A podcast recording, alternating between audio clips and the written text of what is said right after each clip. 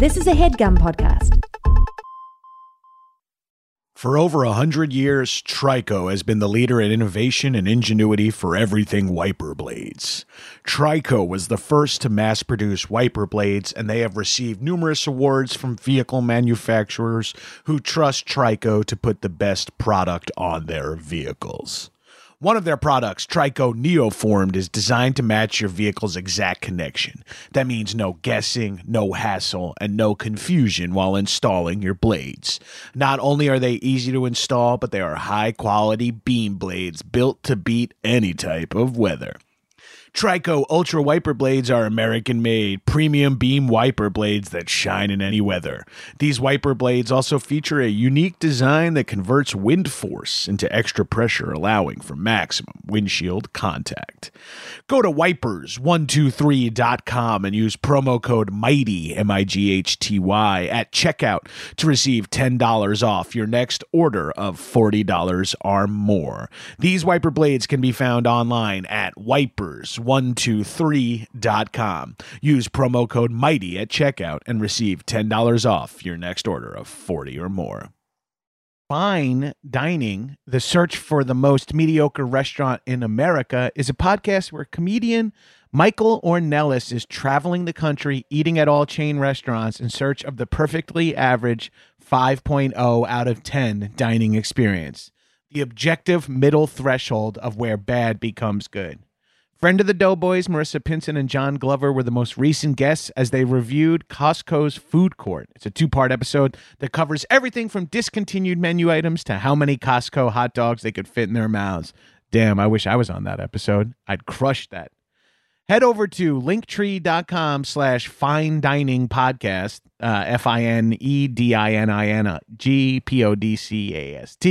and click Bees Giveaway to enter a giveaway for an all-expenses-paid trip to your local Applebee's, the current frontrunner for the most mediocre restaurant in America at 5.02 out of 10, for you and up to 3 of your friends. And you can watch or listen to Fine Dining on your platform of choice while you're there. Enter by May 1st, and the winner will be announced on the May 8th episode. Disclaimer, $50 will be provided for transportation along with a $200 Applebee gift card. I love doing those fast read disclaimer things. Go give Fine Dining a listen, the search for the most mediocre restaurant in America. What's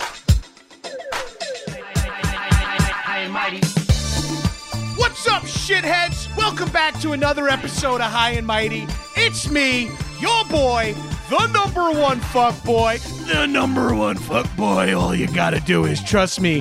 Standing 6'2", 285 pounds, hailing out of Long Island, New York, he's the number one fuckboy, Johnny G. Not joining me in the High and Mighty studios this round is Arthur Gabrus. He's distracted by my wife's current snacks. But joining me in the High and Mighty studio for the first time, I've been a longtime fan of this guy. We did Comedy Bang Bang at Outside Lands together maybe 5 years ago, but we're back. This is the reunion no one asked for. From Dad's The Podcast, from Pen Pals, we got Rory Scovel. Oh, shit. That's some goddamn monster energy drink. There it is right there, man. Sign of the devil, brother.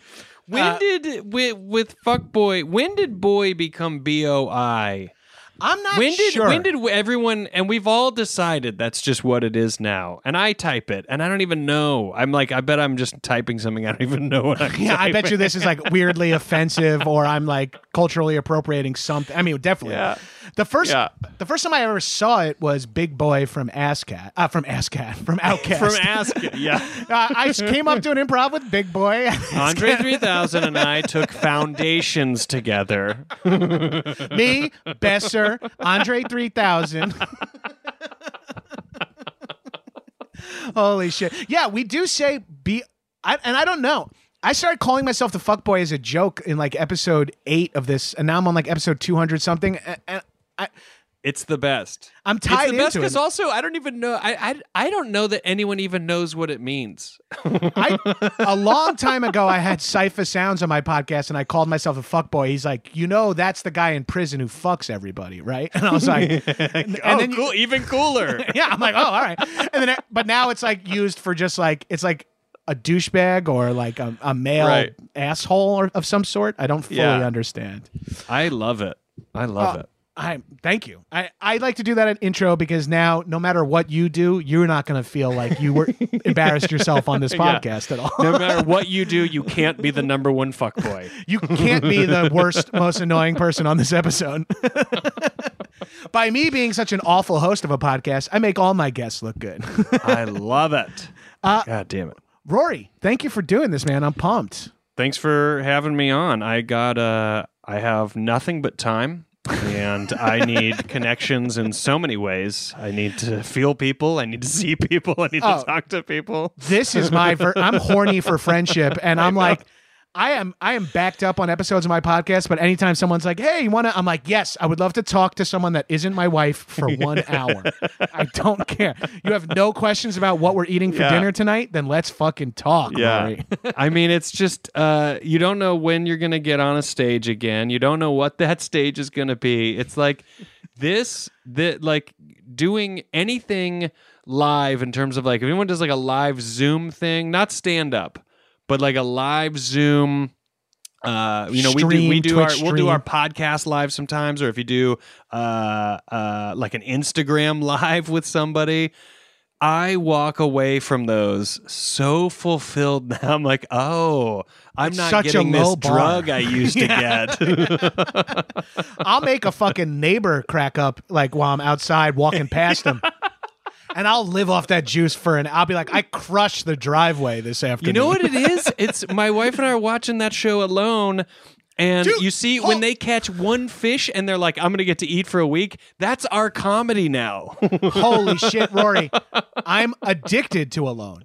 I'm absolutely... I watched season 6 on Netflix and then went back and watched 1 through 5, and now I'm halfway through 7. I'm obsessed with that show. Oh, I didn't even know I didn't know 7 was even an option. Yeah, it's out now on the History Channel. Dude, you're off menu. You're off menu. I set up... I bought it on iTunes because I watched seasons 1 and 2 on linktree.com with commercials in browser. Dude, forever ago, Madrigal was like, you got to see this show Alone. My wife and I watched it. This is like 5 years ago or something. We put it up on demand was the way to like get access to it. And it was like, he's like, it's on the History Channel. It's weird that it's on the History Channel. We were obsessed with... I told people, I was like, this is the greatest reality contest show anyone has ever done. I was like, you learn, and all you do is feel shitty about how dumb you are as a person who definitely will not survive in the wild. You want to know what they know, but you know you will never know it. Watching a guy cry over, like you said, one single fish that he's been dying to get for like 8 days really puts in perspective when you're adding to cart on Postmates. I'm like, I'll get a fucking quesadilla too. You're it changes your brain too. When they talk about calories, you're like, because we've heard calories our whole life. Growing up, you heard people say, I high cholesterol, I got all that. We've never ever once as human beings in America known what we were talking about. We would just say it. But the moment I watch Alone and they're like, yeah, so if I do a lot of work, I burn a lot of calories, and I need a fish because a fish at least has this much calories, and this is why a high-fat diet is good. Watching Alone is when I was like, oh, I think now I understand digestion and what my body needs. It's eye-opening. Like, it really... And so a few things I love about this show. No host, although season 7 has some like after show hosted by some guy with a fake Zoom garage background. We should have that job. Yes, if you're listening, I just want to state, comics should have every after show. Yes, show. Yes, always. You don't have to be an expert on survival to talk to survival experts. But don't you want to get the questions through someone like us who's like, we're willing to admit we're idiots? Some people aren't self-deprecating. Comics will fucking throw themselves under the bus and be honest. There should be the softest city-based comics having to talk to these Yukon freaks who are like, yeah, all my teeth fell out on day 80 and I was worried that I wouldn't be able to eat Wolverine meat anymore. And you're like, I am such a bitch. I'm trying to meditate frequently. The most alt comic. And I don't mean alt comic 2020. I mean alt comic 06. Yeah, we're talking Dimitri Martin with the fucking easel sitting in front of three guys who cut the head off a muskox. If Dimitri Martin, by the way, I love Dimitri Martin. If Dimitri Martin was willing to sit and interview people for a live, it would be the great. I would love to be his Ed McMahon and interview people from a live. Explaining a palindrome to like a guy who lives off the grid and doesn't even has never even had a cell phone. A guy who's been out in the woods for fucking 90 days and ate 4 fish. The other great thing about this show is that it's not a show you can go on to try to become famous like a lot of other reality shows. So you have to, because of the survival element, it really cuts off any fucking fame chasers. And honestly, this is a spoiler alert, but with this show, you don't need spoiler alerts because right now, if I said something and you went back and watched it, you would forget what I said. You'd get so entrenched in the drama of the show. I'm so obsessed with the show, I couldn't tell you one person's name except for the remotely attractive women. I know all them by heart. The one dude, season 6, it's the Netflix one, the one dude who's like former Marine, military dude, he's got the daughters at home, knows his shit. You could just tell he knows his shit. He also, they dropped him in a pretty good place. He's like beautiful sunrises and sunsets. There's no snow. That's the humiliating shit when one person's like, oh, I had like it's an old boot in the water. Yeah. They're like in the tundra. He's out there fucking basking in the sunlight. But that guy was like, you know, you win $500,000 if you win it, which is so insulting for what they go through. Yeah. And then he was like, I miss my kids, and I had this revelation of, you know, money comes and money goes. Who gives a shit? The things that are important in life. And I was like, this is why this is the best show, because anybody who has that revelation just won something more valuable than money. The perspective of how important relationships are. Also, just the idea that every single person, when they talk about this money could actually do a lot, I would like to buy some land and live off of it. Every single person just wants remote land, and you're like, just give these people land for doing the show. You know what I'd love to see? I'd love to see someone who's so good, they're just still out there, and they're like, look, you gotta come, you won. And they're like, no, I'm gonna stay. Wouldn't you love it if 2 people really win for like a year? Yeah, and it's like, why are we still watching this show? Am I part of this problem now? Like, producers are like, just give them both $500,000. We can definitely afford it. We make 6 seasons out of this. Yeah. We'll move on to other topics eventually, but my favorite guy is in season 6, the kind of big burly sweater guy who kind of looks like the Stranger Things dude, David Harbour. He's kind of like this big, and he's like, he's got kind of the faux hawk kind of thing. No, I like that guy too. The archer. Fun. Yeah, he was fun. I'm talking more about the guy who's kind of like hipstery, and he's like, I got myself a muskrat, and he's so excited about eating the muskrat, and then later on he's sawing the log, and he's like, uh-oh. And then he has to leave because of insane muskrat diarrhea. Yes, like, yes. He was the second one to go. He was like, I can't. And it sucks because he's a survivalist. That's his job. I know. And he was eating the muskrat so cockily. Like, so like, ooh, yeah, yummy muskrat. Tastes like a chicken wing. Got to get the tail in. And it looked so nasty. And you're like, I'm actually kind of glad you got sick, you fucking psycho. Yeah, eating those fucking worms. Oh, Jesus Christ. Season 7, a dude shoots an elk with a fucking bow, and then it doesn't die, and he doesn't have any more arrows, but it is dying. He has to run over with a pocket knife and take stabs and run away from it, take a stab, run away from it till it eventually dies. I will say, trigger warning for animal people, that is the hardest thing about watching the show, is like once in a while they take a stick or a rock to a rabbit's head or a slit a squirrel's throat or something. That's the hard stuff, but other than that, it's a fucking beautiful show. You know, I stand against the fucking horrific agriculture of how we our meat industry. But you know, there is something when you see people hunting like that in nature, it doesn't feel the same. You don't watch that and you don't go, the treatment of these animals. You look at it and you go, oh, these people fully respect and understand the circle of life that is hunting and gathering and killing it. Because I don't shoot guns. I haven't gone hunting. I couldn't tell you that I don't want to try those things, and I couldn't tell you if when I did it I would cry and go, I hate this so much. You know what I mean? I actually don't know, but there is a part of me that, like, when I see someone legitimately shoot an animal with a bow and arrow that they are going to use every bit of and store the meat and all these things. Boil the brains to try to get a couple of extra calories. Like, I love that. I'm just kind of like, I fully...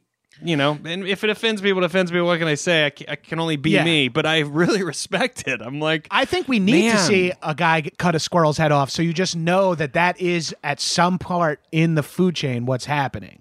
Yeah. And unfortunately, if you're eating meat not brought to you by a big game hunter based in the Arctic, it's probably a machine cutting off thousands of heads of animals back to back to back. Yes. Like, without. But what we do know is that we could be eating some of these fucking LA squirrels. I'm going to set up some traps. So I'm going to do a live, but very much in the city. Fucking Eagle Rock.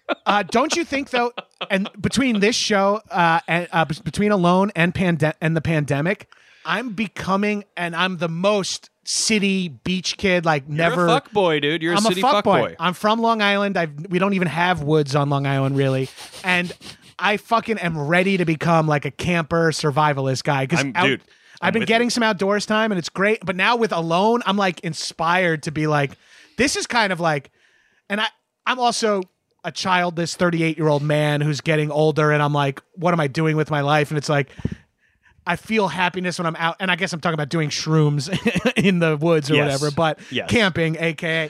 Like, I'm so in that mindset now. Like, that's all I want to do. And I blame the show. And it's like, usually I watch Chef's Table and then order $200 worth of fucking caviar or whatever. Yes. At least and now you're like, who am I? Who the fuck am I? Now I'm like, I need an axe in my house. Like, I need a good knife.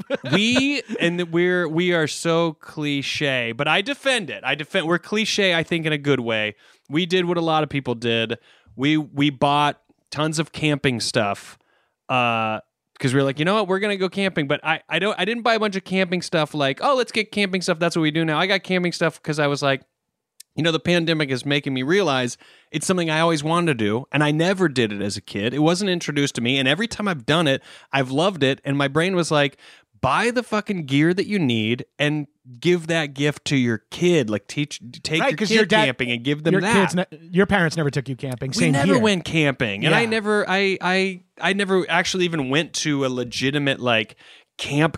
I always did like sports camp. I go to like basketball camp or soccer camp or whatever. And I want to be like, I want my kid to know, you know, my kid is 5. I want her at 7 years old. I want to be like, hey, go start the fire for the campsite and know she knows how to do it and she knows how to do it safely, because that is the most natural education we need to, we don't need to know how to do our fucking taxes. I mean, yes, we do, but ultimately we don't, you know what I mean? Right. When the fucking rubber hits the road and the world is ending, your daughter starting a fire is going to be way more important than her knowing how to shoot a bow and arrow, which I can't be the one to teach her. I don't fucking know. Well, but if she knew how to do it, I'd be like, you're going to be fine. You're going to be just fine. You're going to carry on the fucking DNA of Scovel. If your daughter at 17 is like, Dad, I never want to do this again, you at least gave her that opportunity. And that she would know it. You're not going to forget that. It's going to be like in your mind. Oh, I know how to survive. I'm in the woods. I know how to do it. You know, a buddy got this as a gift, and I kind of wish someone would give it to me. And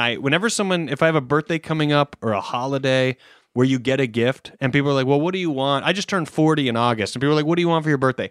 I never know the answer to that, even though I do want stuff. But as soon as someone says it, I don't know what I want. I can't, my mind goes blank. Well, there's something about, and I think part of it is our industry, where I'm uncomfortable asking for anything. Of course. But if you're known as Rory likes camping, it's like, well, let's get him some camping shit. Yes. Like, that's having hobbies is the move. It's like, I mean, you have a podcast called Dad's. You're a dad now.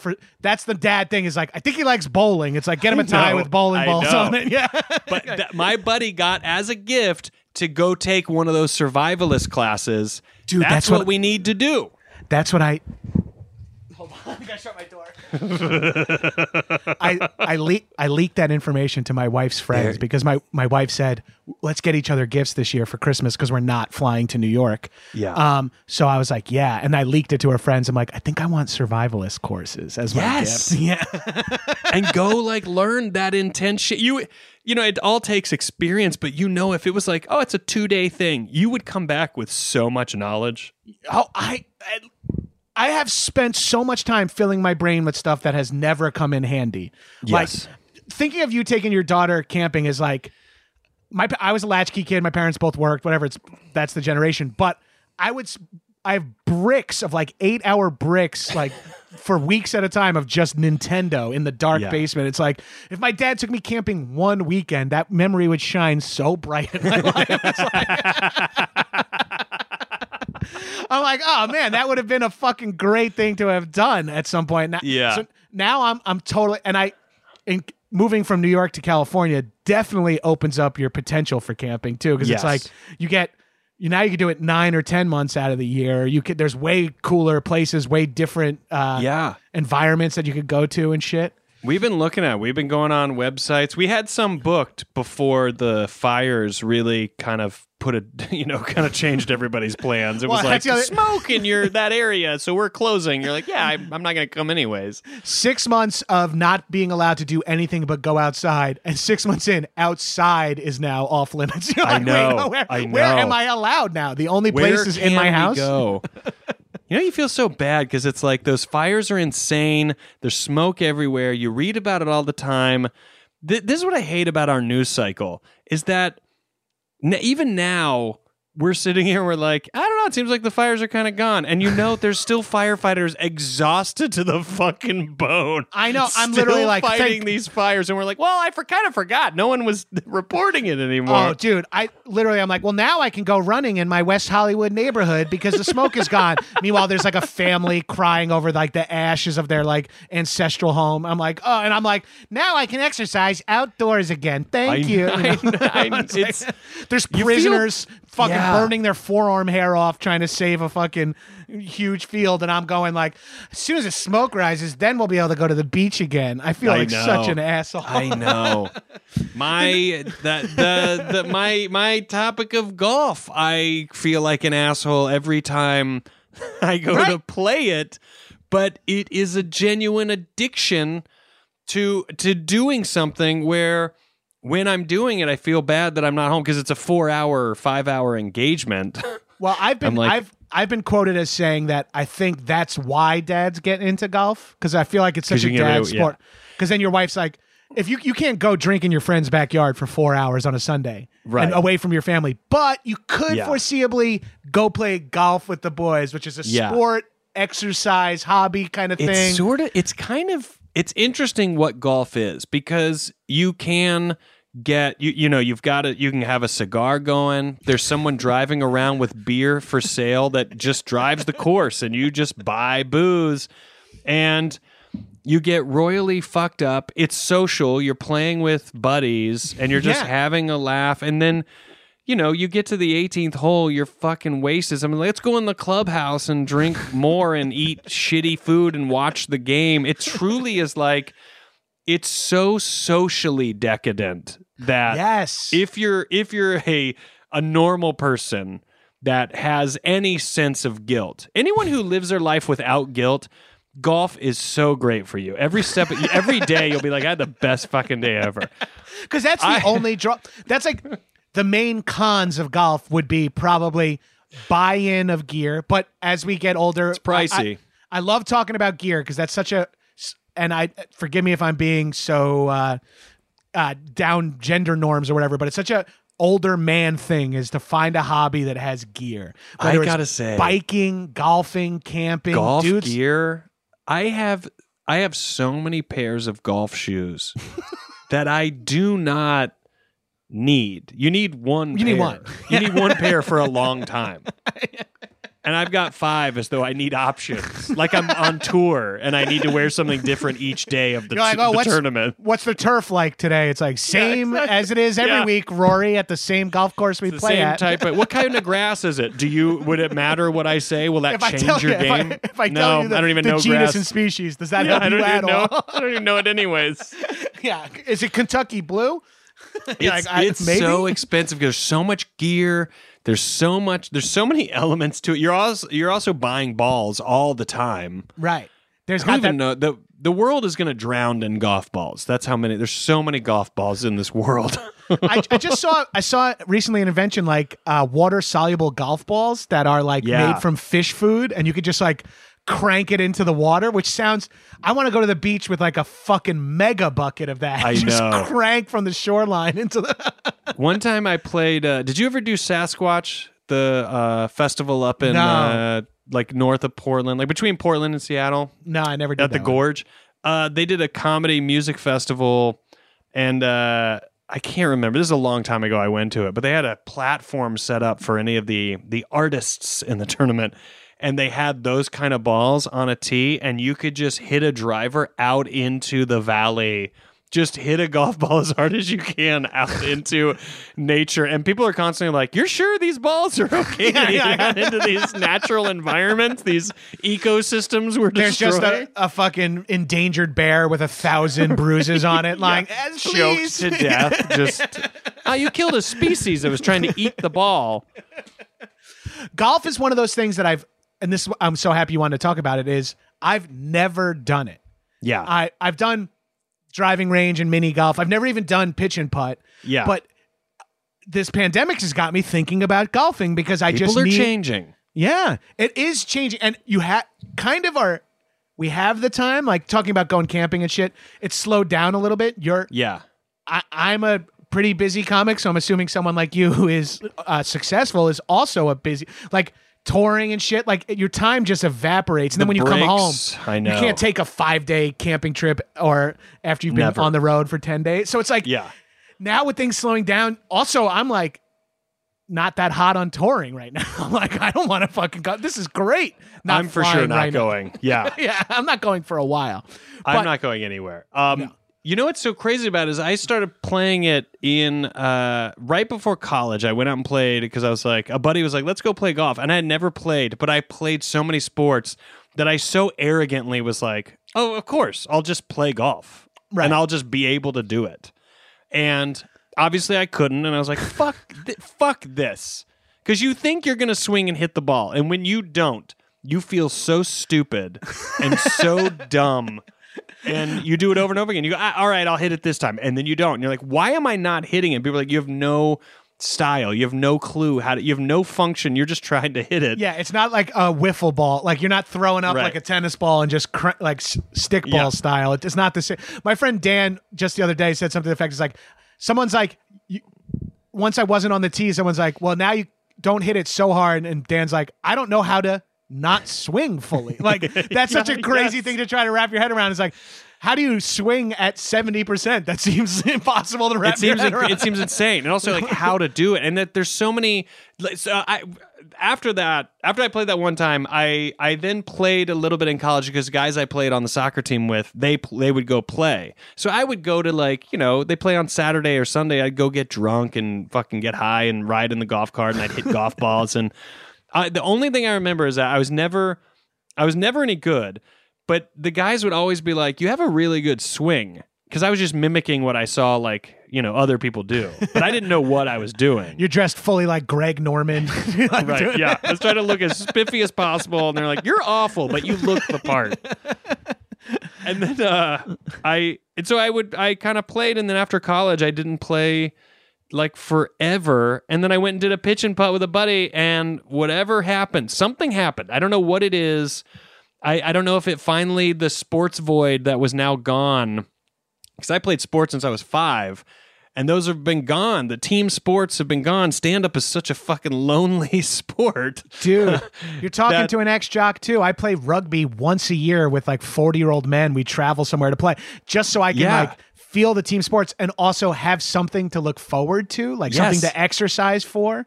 Like, team sports are, I think it's, they're just, maybe you have to play it to understand. I don't know, but I think a lot of people don't understand that if you successfully play a sport, you probably started playing that sport at a young age.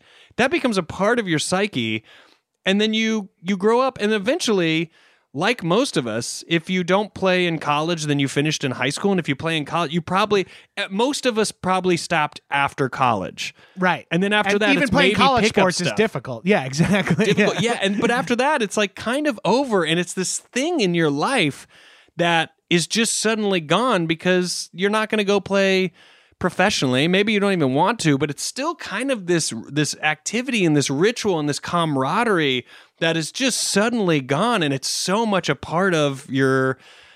I mean, that's why I loved doing improv more than stand-up, because after a good improv show, I would celebrate like we just won a fucking game. Yeah. I'd be like, I'm getting everybody a beer. We won. It's like, we won. What is he talking about? We won. We didn't get broken up as an improv team. We won. We made $0. Yeah, we won the game. We weren't even up against anyone. We were up against the crowd tonight. And we fucking dominated. Wait, you're saying something? There's something about that void that hits in the post-college, early 20s where you're like, I was talking about this recently on an episode of my podcast about hobbies, where it's like, I feel like there's that early 20s, late teens lifestyle, college age or post-high school for people who didn't go to college. It's like where you throw everything away, and at least speaking from a heteronormative stance, but I'll open it up to everybody. All you want to do is get fucked up and fuck. It's like, and like, that's all that matters. And then you get to be in your mid to late 20s and kind of either have a partner nailed down, or you're like, yeah, I get it. I know how to hook up with ladies. I'm having fun now. Then you're like, still feel empty. What am I missing? It's like, oh, I remember I played football like 3 months out of the year. Right. Hung out with 40 dudes that I do not do this anymore. And it's like, oh, I miss that. Now you're like, now I'm 35 trying to find team sports and shit, where you're like, I guess, and also it's not this, it's just not the it's just not the same. It's good, and it does like help. I mean, I play pickup soccer all the time. I was playing pickup soccer like a decent amount, and that kind of filled that void a little bit. But I think for me, whatever clicked that one day that I wouldn't play pitch and putt with a buddy, I think something went off in my head where I was like, you don't need anybody. You can play this sport. It is a game. It is a sport. There is something you to keep, improve. But also it's wildly social. So it's not like you're trying to really play a sport when everyone's like, what are you even doing? You can't go pro. You're not going to play college. Like, what are you doing? And you're like, oh, yeah, but you have a couple of beers. You have fun. And you can really, you're also just playing against yourself, really, whenever you go to play. You're just trying to beat your own score.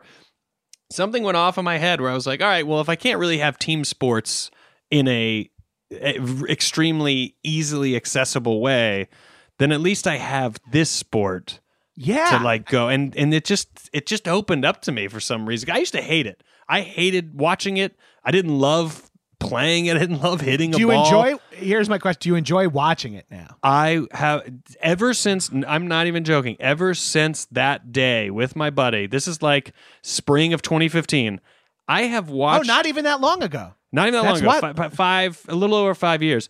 I have watched almost every tournament every weekend, and not like the whole thing, but it's on Thursday to Sunday, every tournament, and you just put it on, and I have it on in the background nonstop. We have cable just so I can watch the Golf Channel. Oh, dude, I'm in. I so get deep. It, man. I get. And do you think you like watching it now because you understand how difficult it is, what they're doing, or just you? It gives you a little bit of that golf runoff feel. I think it's probably both. It's obviously a lot. It's a few things. One, I now have a great respect for how difficult what it is they're doing. And how they're doing it, I now go, oh, it's not just hitting a ball. There's so much more to it. Two, when the broadcasters are talking, I now kind of understand what they're saying and actually talking about. That's so I'm like, oh, I kind of, it's like, you could watch hockey for a long time until you understand the blue line. You're probably not loving hockey. Right. Until someone explains how the blue line works. You're like, oh, now I get why people are doing what they're doing. Golf is kind of like that. When you finally fucking realize, I gotta say, I throughout the 90s, you know, when Tiger Woods, you know, late 90s and early 2000s, when Tiger Woods was just winning all the time, I didn't realize that that's not just something someone does. You know, my coming in to realize golf, I was like, oh yeah, Tiger won again? Okay. But only now do I realize, like, oh, that's actually insane. He was Michael Jordaning the sport. Right. And then also, like, you have to know a little bit about basketball to understand how, like, which is maybe everyone has a little more general knowledge about basketball. So, you know, Michael Jordan is that much better than everyone. It's not just like, oh, that's a name I recognize. Yeah, so then when you understand golf, you're like, oh, Tiger Woods is dominating this sport at that level now. Yes. Yeah. Oh, that's cool. Like winning all the time. And now you go, oh, I actually see how there's a lot of guys that like make a pretty good career, and you go back and you go, oh, how many tournaments did you win? They're like, oh, I won 3 tournaments. And you go, oh, Tiger is about to break the record and potentially win 83 tournaments. There's like a dude who's like, I've been golfing for 20 years. I bring home about $1 million a year, and I've won twice. And you're like, wait, what? Exactly. Yeah, and I'm great. Yeah, that's. He also Jordan did this in so many ways too. But Tiger actually did make the sport go from the identity of rich old white men, and not that that was the actual identity, but that was the stereotypical identity, because golf is such a, you know, it's not inclusive. It wasn't inclusive. No, it's literally still, in clubs. It's changing. It's got. You're right. It's mostly played behind the doors of a club, which is famously exclusive. Yeah. Yeah.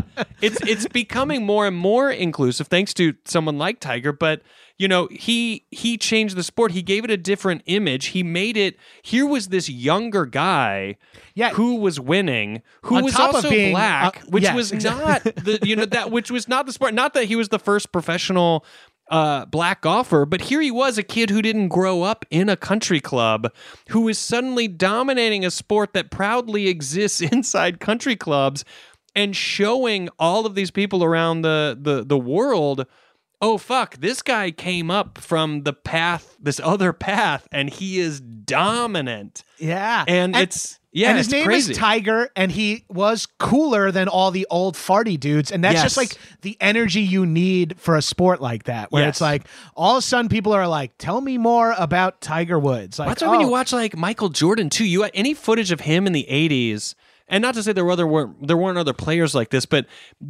before Michael Jordan came along, basketball just kind of felt like outside of the greats, like, you know, Magic Johnson and so many others, but basketball felt so like broad shoulder, boxy, blocky fundamentals. And then you saw Michael Jordan dribble and like pull up for a jump shot or go in for even just a layup, not even a dunk. And it was so fluid looking that it was the first time you're like, oh my God, it looks so beautifully graceful and badass in this form and of however he's doing it, you know? And other people look like they're working, and he looks like he's having fun. Yes, like, and he looks so effortless. Sticking your tongue out while you play is like just enough for a kid, a non-basketball playing kid in the 90s to be like, who the fuck is this dude? Yeah. He's the coolest. There's a reason why every kid in the world wanted to be like Mike and not like Pat. As a New York Knicks fan, I wasn't like, I want to be like Patrick Ewing. Call me Starks. No, everyone wanted to be Jordan. Give me an undershirt and knee pads and let me box out. No, but no one's attracted to that. Right. And so that's so true about Tiger, too. And it kind of cracked open golf for people. And maybe it was because of my age at the time that Tiger popped off, because I was in like my 20s probably. But part of it felt like now I knew way more people that were golfing once Tiger popped off too. It's my grandpa was a golfer growing up. That's like all I knew is that he drove to Palm Beach for 2-week golf tournaments or whatever. And I was like, I didn't know anyone young. And then after Tiger Woods popped off, next thing you know, my friends are like, yeah, we're going golfing tonight. Or like, you know, oh, we're going, got to go to sleep. We got to wake up early and drive to this golf course. I'm like, what? It's like, no, Gabrus, you'd love it, dude. We fucking roll blunts. We chug beers. I know, like, that's the thing. It's a party. Like, the selling points that people use to sell golf never involve like, and it feels good when you hit a drive. Because they're like, that's not going to happen for 2 years of playing. Right. It feels like. They're like, oh yeah, don't expect a clean drive. You're like, I'll never be able to do that. Yeah, it's It's also, yeah, it is such a, it's a painful sport because it takes so much time to really learn it. The only way to learn it, you kind of do have to become obsessed with it. And what's so bizarre, it's like, it's a crazy obsession because you just, like, even right now, I just want to go hit a golf ball. It's just so, it's so. Do you have like a putting green in your house or yard? I'm going to get one of those mats. I used to have one, but I wore it out. I got to get a new mat because also just standing and putting is like, it's so peaceful and just feels so good. It's a great while you're on a call. It's like, I got to call AT&T and fix our internet. It's like, all right, well, I'm going to blast 40 putts while I do it. Yeah. It's so, I, at one point I bought the net to just hit balls. And this is kind of funny. We lived in Silver Lake. In the backyard, I put up a net so I could just full on swing golf balls into this net. And it felt so good. And one time, I hit the golf ball and it went over the net. I guess I was too far back. It went over the net. And we're talking about like imagine just hitting a golf ball from like the Silver Lake Reservoir just towards Sunset and having no clue where that's going to land. Or what. Sorry, like put up the for sale sign. Just move. Immediately move. I just hit the ball and I was like, my brain immediately goes, there's no way anyone will ever know you did that, but let's take the net down and let's put everything in the garage for a couple days. I'm going to take the dog for another walk, hon. You're not trying to find that golf ball to see if you hurt anybody, are you? No. Remember after I hit it, I stood completely still to wait to hear the shattering of glass or the scream of like someone losing their loved one. Classic like 80s movie, tire screech, glass shatter, dog whimpering. Yes. You're like, what the fuck did I hit? Yeah. Terrifying.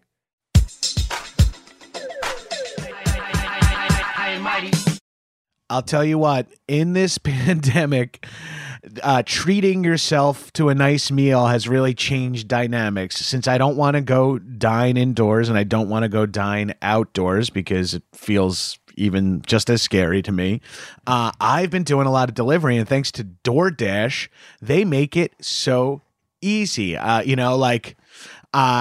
And that's the treat now. That's the new version of a nice, like for my anniversary, we ordered in as a nice treat to not have to prep our own dinner. With the help of DoorDash, it's so easy. You open the DoorDash app, choose what you want to eat, and the food, they'll leave it safely right outside your house. We have a little table out there. We're like, please leave our food there.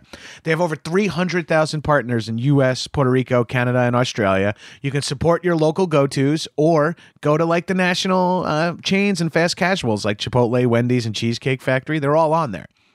So many of your local restaurants are still open for delivery. Just use the DoorDash app, select your favorite restaurant, and the food will be left at your door. And DoorDash deliveries are contactless, so everything feels safe. So for a limited time, our listeners can get 25% off and zero delivery fees on their first order of 15 or more when you download the DoorDash app and enter code MIGHTY. That's 25% off up to a $10 value and zero delivery fees on your first order when you download the DoorDash app in the App Store and enter code MIGHTY. Don't forget, that's MIGHTY for 25% off your first order with DoorDash. Subject to change. Terms apply. Everybody wants socks, okay? It's the gift that keeps on giving the whole year. The weather's getting a little warmer. You're going to want to get some nice, getting a little cooler. You're going to want to keep those feet a little warmer. You can socks make a wonderful stocking stuffer. The irony there is not lost on me. Some of you freaks even sleep in socks. Okay, so this is the gift for you. And I will tell you this, the Darn Tough Vermont socks are so comfortable. They are itchless merino wool. They're comfortable. They're durable. They fit well, even on my thick cankle-having body over here. Slip in, smell, blisters, binding holes. No, you get none of that with Darn Tough Vermont. They are breathable, wonderful, comfortable, stylish looking socks, owned and knit in USA. Something for everyone too. I got hiking socks and running socks, but there's also skiing and snowboarding, work, lifestyle, junior, athletic, trusted by the military, nurses, mail carriers, marathoners, hunters, teachers, and pretty much everyone else who's on their feet all day. Head to Darn Tough, DarnToughTouch.com/mighty to check them out. Buy 2 pairs and the shipping is free. That's DarnTouch.com/mighty.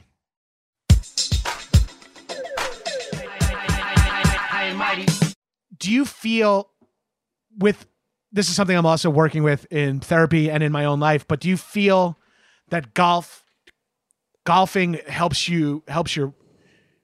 makes you feel better in whatever way? Like it's not self-care is the wrong word, but like, it's nice to not think about bits or failures or not getting callbacks. Cause I'm finding a lot of comedy was like your hobby for a while, then it becomes your job, and then it's not as fun even to do the things that aren't necessarily your job. You're like, I jump in and do an improv show. It's not exactly what I do for a living, but it still feels like your job. And then the second you're like, I've been getting into, long distance running or whatever you're into. It just feels so good for 4 hours on the course to not think about comedy or just like shut your brain off in that way. I think retroactively makes you a better, fuller person, comic, all that stuff. I think so. I think none of us can be prepared for how much rejection actually exists in comedy. Specifically, when you get on stage to start doing stand-up, you're kind of awful, and then you do okay. You get some laughs, and that whole process of from year 0 to year whatever for everybody, let's just say 10, you get better and then you're good and then you kind of know how to do it. And the rejection from stand-up comedy kind of dissipates. Sometimes you bomb, but you know how to do it gracefully.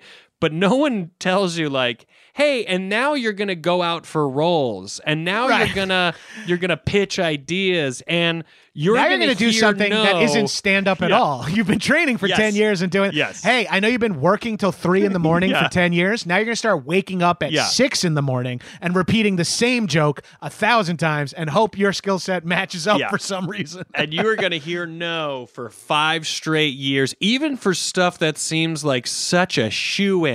You will not get that role. You will not get it. And you do get lucky. You do get some stuff here and there, and the whole time you're still doing stand-up, so you live this life of going, oh man, it's heartbreaking because I kind of want this other thing, but at the same time, how could I possibly not be grateful for the fact that I still do have a fun job and I have a fun life. And I gotta say, the thing that golf gave me when I really started to care about it and play it, a lot of people say golf is the closest like sport to like actually what life is. And I used to always be like, shut the fuck up. That's like something when, when someone's like, it's wine o'clock, like the Target decorations. It's like a throw pillow in a man cave. You go to someone's house and they need you to know they drink a lot of wine because they're still sadly thinking it's very cool when you're like, everyone drinks wine. It's not, who cares? Yeah, we come from generations of alcoholics. We just don't talk about it. Yeah. We don't have pride in our drinking. Talk to me when you're chugging beers in your garage in between conversations with your family. Yourself. Yeah. Talk to me then. Yeah, when some people are like, golf is similar to life, early on I was like, shut the fuck up. And then the more you play it, the more you do start to realize what people mean by that, because you will never ever go to play that game and play it perfectly. It is actually an impossibility to play it perfectly because there's so many variables and there's so much going on that you won't play it perfectly. And it's 18 holes. Like like, imagine if you're a football team, you have 18 downs. It's like anything can go wrong when you have that many swings at it. Yeah. And when you play those 18 holes, you're going to hit shots that you'll hit a bad shot, or you'll have your ball will go out of bounds and you're going to have to drop, and you're going to have to already know that when you finish this hole, you're not going to get the score on that hole that you wanted. And now you're not going to get that score on the entire day. Exactly. And you kind of know it. And yet you have no choice but to take those bad moments. Yeah, you take those bad moments and you have no choice to go, if I don't let this slide off my back right now, I can't have fun the rest of the day. I won't be able to hit the next shot without fucking up. And sometimes I see dudes, including myself, you hit a bad tee shot, you start getting fucking pissed. You get to your ball, your next shot is shitty. Now you're fucking pissed. You finish the hole super pissed, and you know if you would have just taken a second after that first bad shot, you maybe could have calmed down, reset your brain, let some things go. And so to that end, I do now look at things when I'm playing golf or even in my regular life. You know, something happens and I'm better now at just going, is that something to really hold on to? Let that go. Who cares? There's more if you just let that slide. And I mean like across the board. I'm one of those people that has interactions with people. I'll replay it in my head on the drive home and go, was I a dick? I wasn't trying to be a dick. I tried to make a funny joke, dude. And now I think I came off as an asshole. Yeah. You're like, I'm probably going to go home and like DM them about something separate just to get a feel for how. I'm like, oh, hey, thought of something. Remember we were talking about this? You should check out this movie. Please respond that like nothing is wrong between us. It's like, what am I thinking here? And I'm not even like that mentally, but I can get myself in that headspace so easily. I fucking hate how relatable that is. I hate that I know exactly what you're talking about. You're like, I'm just going to soft text this like, hey, Rory, I know we were talking about golf today, but I thought you should check out this Alone thing. And then be like, if Rory doesn't respond, he was mad at me at minute 40. And I'm talking like 30 seconds. You're like, come on. Your phone's in your pocket. You know I typed you. I'm messaging. Golf being like life. Bear with me as a guy who's not that great at golf or life, but keep this analogy going. Something about literally the broad strokes where you're like, just get it somewhere near the opening drive is just like, I don't know. How about chicken? And then it's like, okay, now we're down there. It's like, all right, let's refine it. Do we want a little, and that feels like life in a weird way to tackle life where you're like, okay, we've got 385 yards. There's some sand here, some trees here. Yeah. I'm not going to get it in the fucking hole. That's nearly impossible. If it does happen, I'm blessed. But let me just try to get it somewhere in that ball. It almost is like, this is a fun way to tackle like the creative mindset of like, okay, time to write a movie. You're like, what the fuck? 18 holes, so much. It's like, well, let's just take a big swing here. And then refine it. Okay, we got to do this 17 more times, and we finished a game of golf. Like, you know what? Whenever anyone talks about being interested in golf, I try to tell them. I say to them, look, I don't know anything. All right, I'm very okay at golf. I'm very okay. I can hit a shot that makes you think I played my whole life, and then the very next shot looks like I'm just playing for the first time. I am inside that spectrum. Yes, easily. I have a bag of different golf shoes, but that does not mean I'm good at all. I am crushing the fashion because it's all I know how to do. It's the only thing I have control over.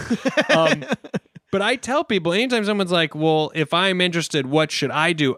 I think we always, people go to the driving range, they do all these things. And I try to tell people, if you really do want to get good at golf, you really are like, oh, I think I want to learn it because I think I maybe would play it for a long time. Because you can play it till you're fucking 80. That's the other thing about this sport, too. It's like the sports I'm into are like football, rugby, swimming, surfing. It's like, done. I barely do it now at 38. It's like With golf, I tell people, go, borrow someone's or buy a putter that you like and get some golf balls.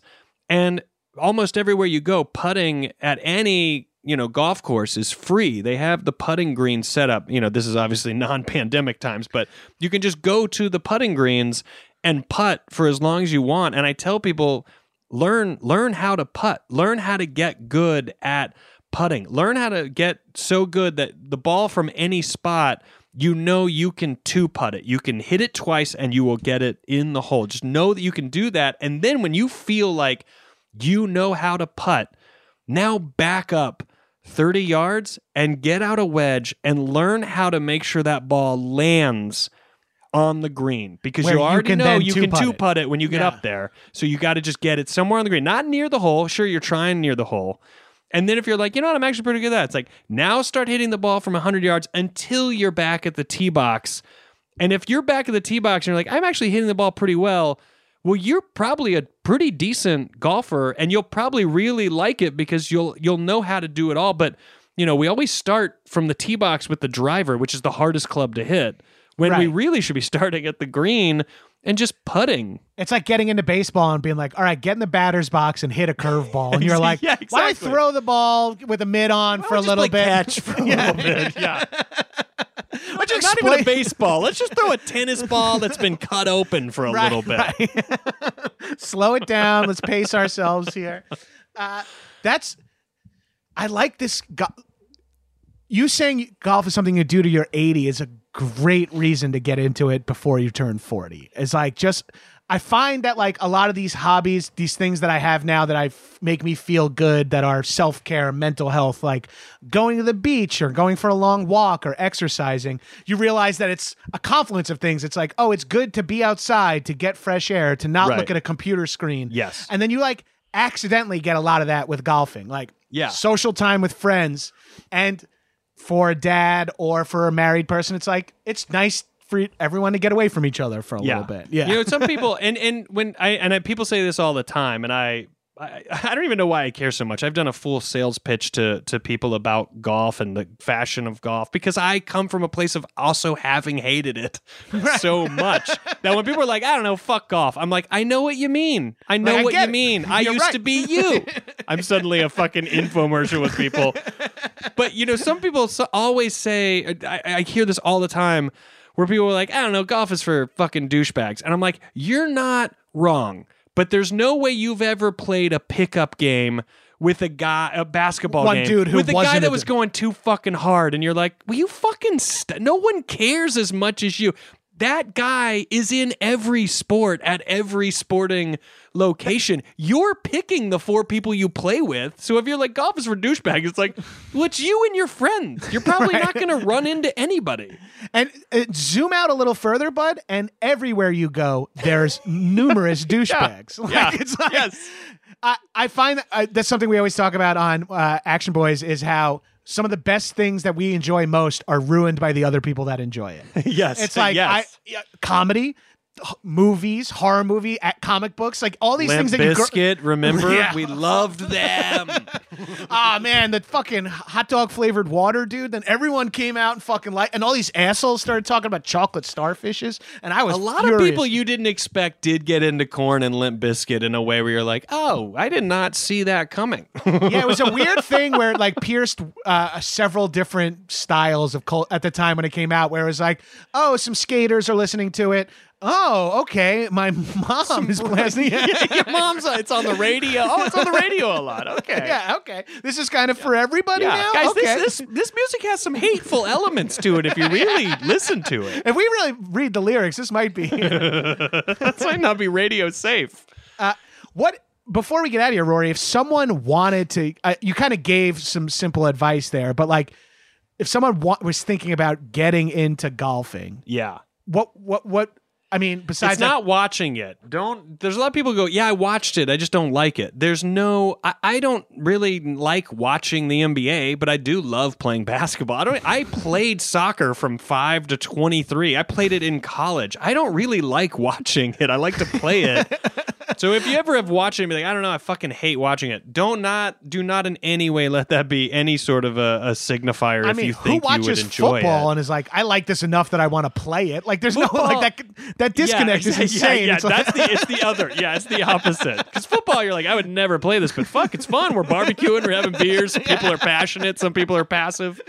I think with golf, if anyone is interested in it, it isn't about going out and buying all these clubs, and it's not about buying all these outfits and spending all this money. To me, it is getting a putter, getting a pitching wedge, getting some balls that can be fucking used, and going to like pitch and putt places.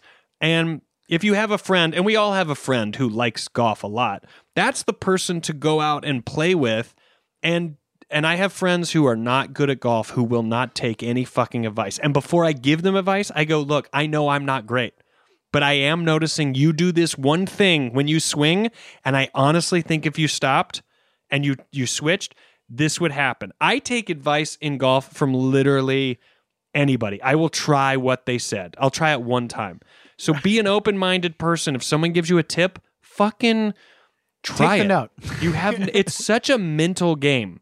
I told someone the other day, I was like, Anytime I go out to the golf course, if I truly think I look fucking good in the clothes I'm wearing, I do play better. I'm like, I look like a pro.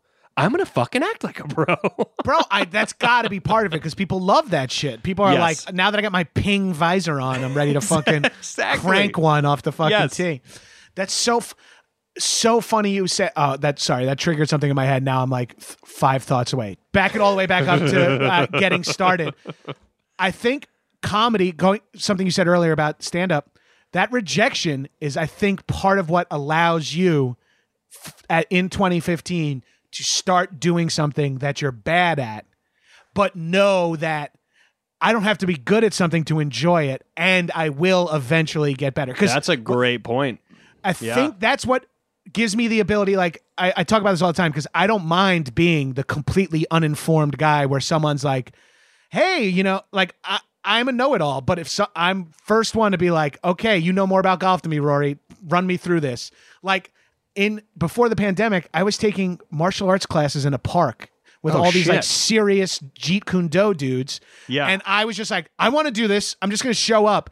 And like my mom, my family, I was talking to my family about this. They're like, you're like 37 and you just like show up to a karate class in a park and you're not. I'm like, the amount of bad gigs I've done, and in this business where you're forced to kind of find your way around the Warner Brothers lot before you can get rejected or whatever, like you're so on your own and exposed all the time, where for me to walk into a park with a bunch of dudes I don't know who are hitting like fucking or sparring and shit, and for me to go, I'm here to take a Jeet Kune Do lesson. Yeah.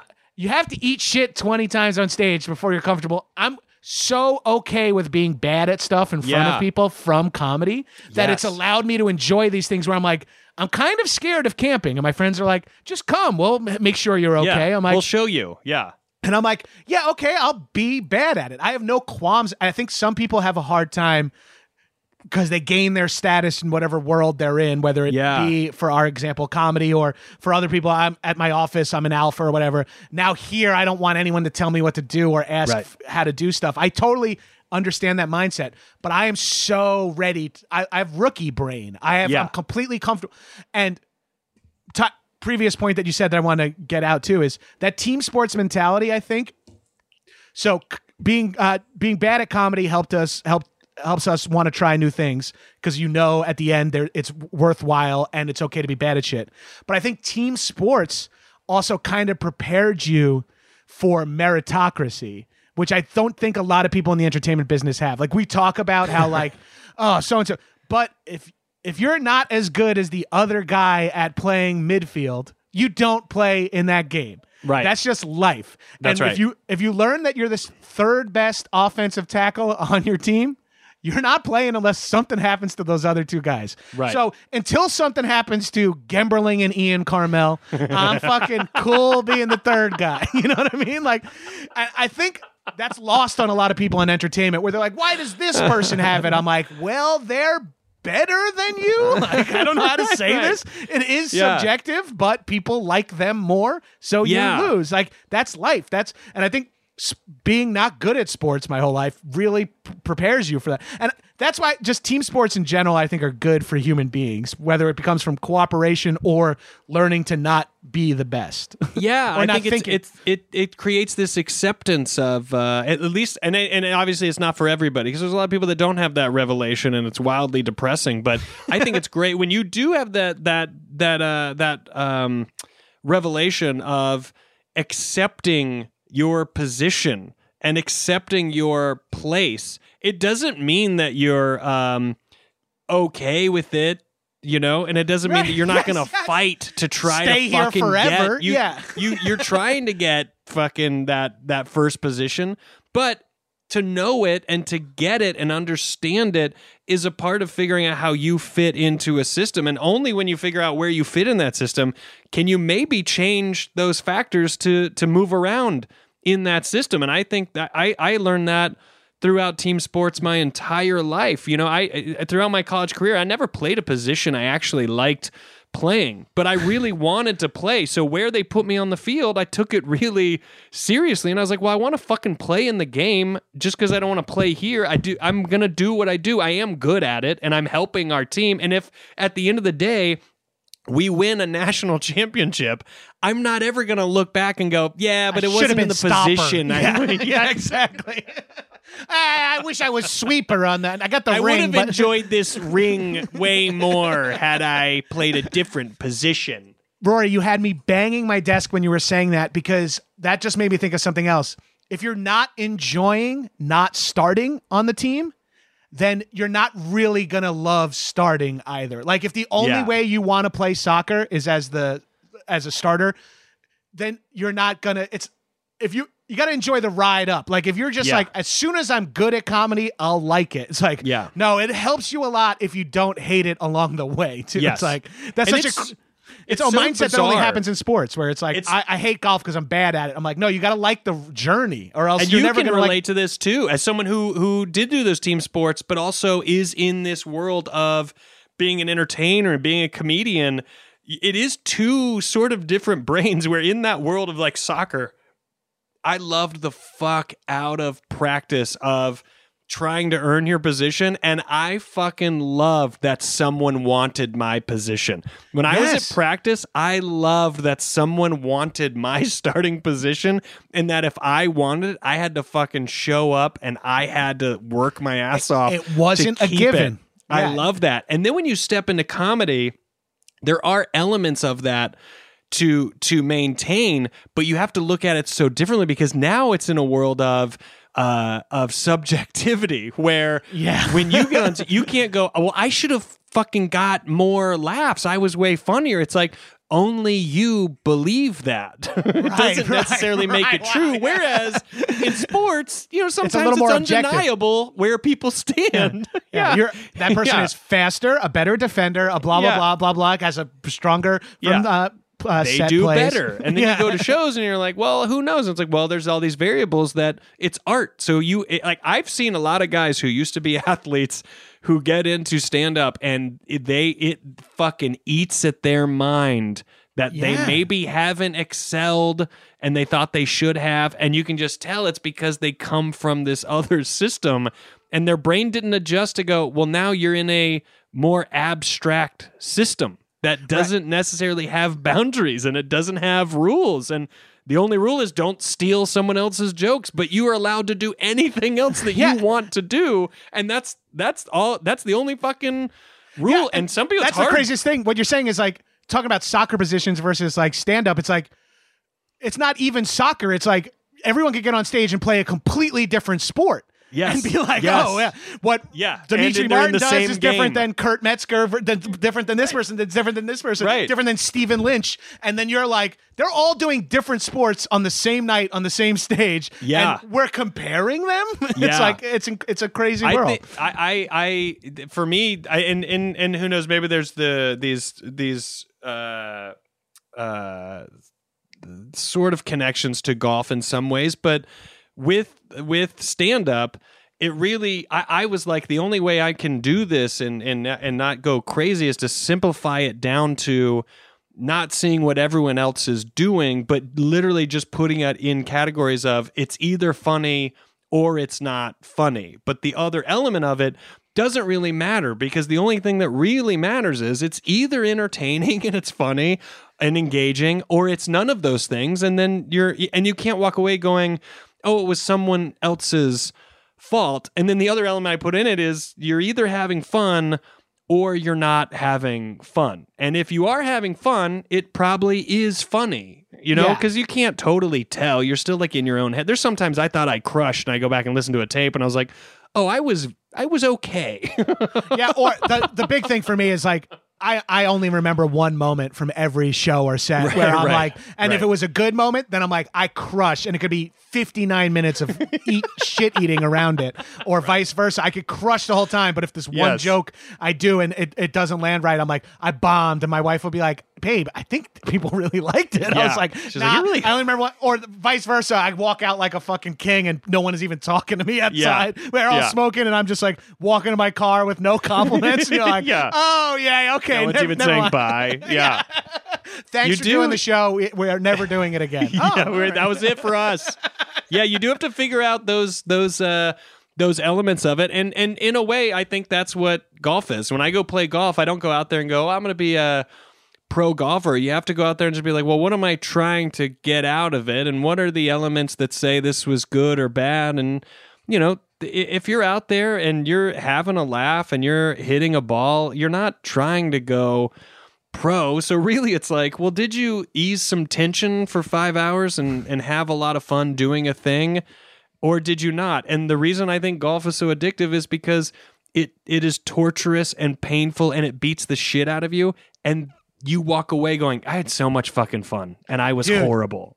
I think that's part of the appeal of comedy too, right? There's like that weird survivor element of like, I can't believe I'm still doing this. People get destroyed by this. I'm destroyed by this, and I refuse to give up. And that's just enough to keep you happy. Yeah, right. It's like, this just keeps me going. I'm juiced off the idea of how awful this is. Right, exactly. So you have a new podcast out. You want to talk a little bit about what you got going on? I've got a podcast with comedian Daniel Van Kirk called Pen Pals. Former guest of the podcast, DVK. Big fan over here. Love DVK. We've got a podcast called Pen Pals, which is super fun, and we do some live shows once a month if that interests anybody. And then I just started one with Ruthie Wyatt on Team Coco called Dad's The Podcast, and we just interview dads and non-dads, and it exists in talking about parenting and stuff, but also we get wildly off the rails, and you know, we have a lot of guests who don't even have kids, and we just talk about relationships with their dads, and it's really fun as a dad to find out other people's perspectives of how they were raised, or how they view raising kids, or how they're changed by having kids, or their parents, or their relation with their parents. So it's all those things. Oh, and that's wherever you're listening to this podcast. Just open that fucking app up and download or subscribe. Just search that shit, dude. Rate, review, subscribe. please. I'm hustling for my fucking dollars these days. Leave a review, but a good one. Please keep it positive. I can't handle it. I'm so fucking fragile. I fucking went 8 over par today. I'm falling apart. 8 over par. I'd take that. Oh, I'd love that. Oh, that's good then. That's great. That's great for me. I don't know anything. Well, Rory, thank you so much for doing this. Did you have anything else you want to plug? I kind of cut you off there. No, I don't know. I'm just not even doing anything. So, you know what? I have a show on YouTube, Comedy Central's YouTube channel called Robbie that I wish was on TV. Wish I made a TV, but they put it on YouTube because Comedy Central is changing their brand. So. They're moving away from comedy. It's hard to tell what their plan is. They're getting away from it, but we're leaning into the central showrunner. Anthony King, Sashir Zameda's in it. Mary Holland's in it. Beau Bridges is in it. So it's fun. It was a fun show to make. So check it out. I was a big fan of the show. Thank you. Yeah. I'm a big fan of yours and Anthony King, so when I saw that announcement, and then seeing Beau Bridges, and I was like, bizarre that he's on that show. It's so crazy. Awesome. That's so awesome. Well, check out Robbie on Comedy Central. I'm at Gabrus on all social media. I have another podcast called Action Boys, where we talk about classic action movies for longer than the runtime of their movies. That's on Patreon. But we have some free episodes to get you to wet the beak a little. And then I also have the Gino Lombardo show now on Stitcher Premium, a quote-unquote scripted show where I play a shock jock. Promo code Gino gets you 1 free month. Second season airing now. Rory Scovel, thank you so much for coming on High and Mighty. This is very exciting for me. Thank you, man. That was fun. Bye, shitheads. High and Mighty.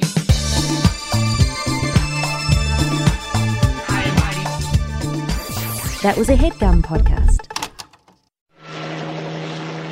In a part of the world where there are no rules. Holy shit. Holy shit, guys. Holy I'm so pumped. I definitely have not watched this since I rented it on VHS in 92. Strangers united by the threat of death. We got all the fucking major players. Seagal. Vladimir Putin is a good man. Arnold. Here, come. Give it to me. I need you to cream pie me now. Stallone. People are loving this movie. It's actually, it's got a lot of heart. You're mentally irregular.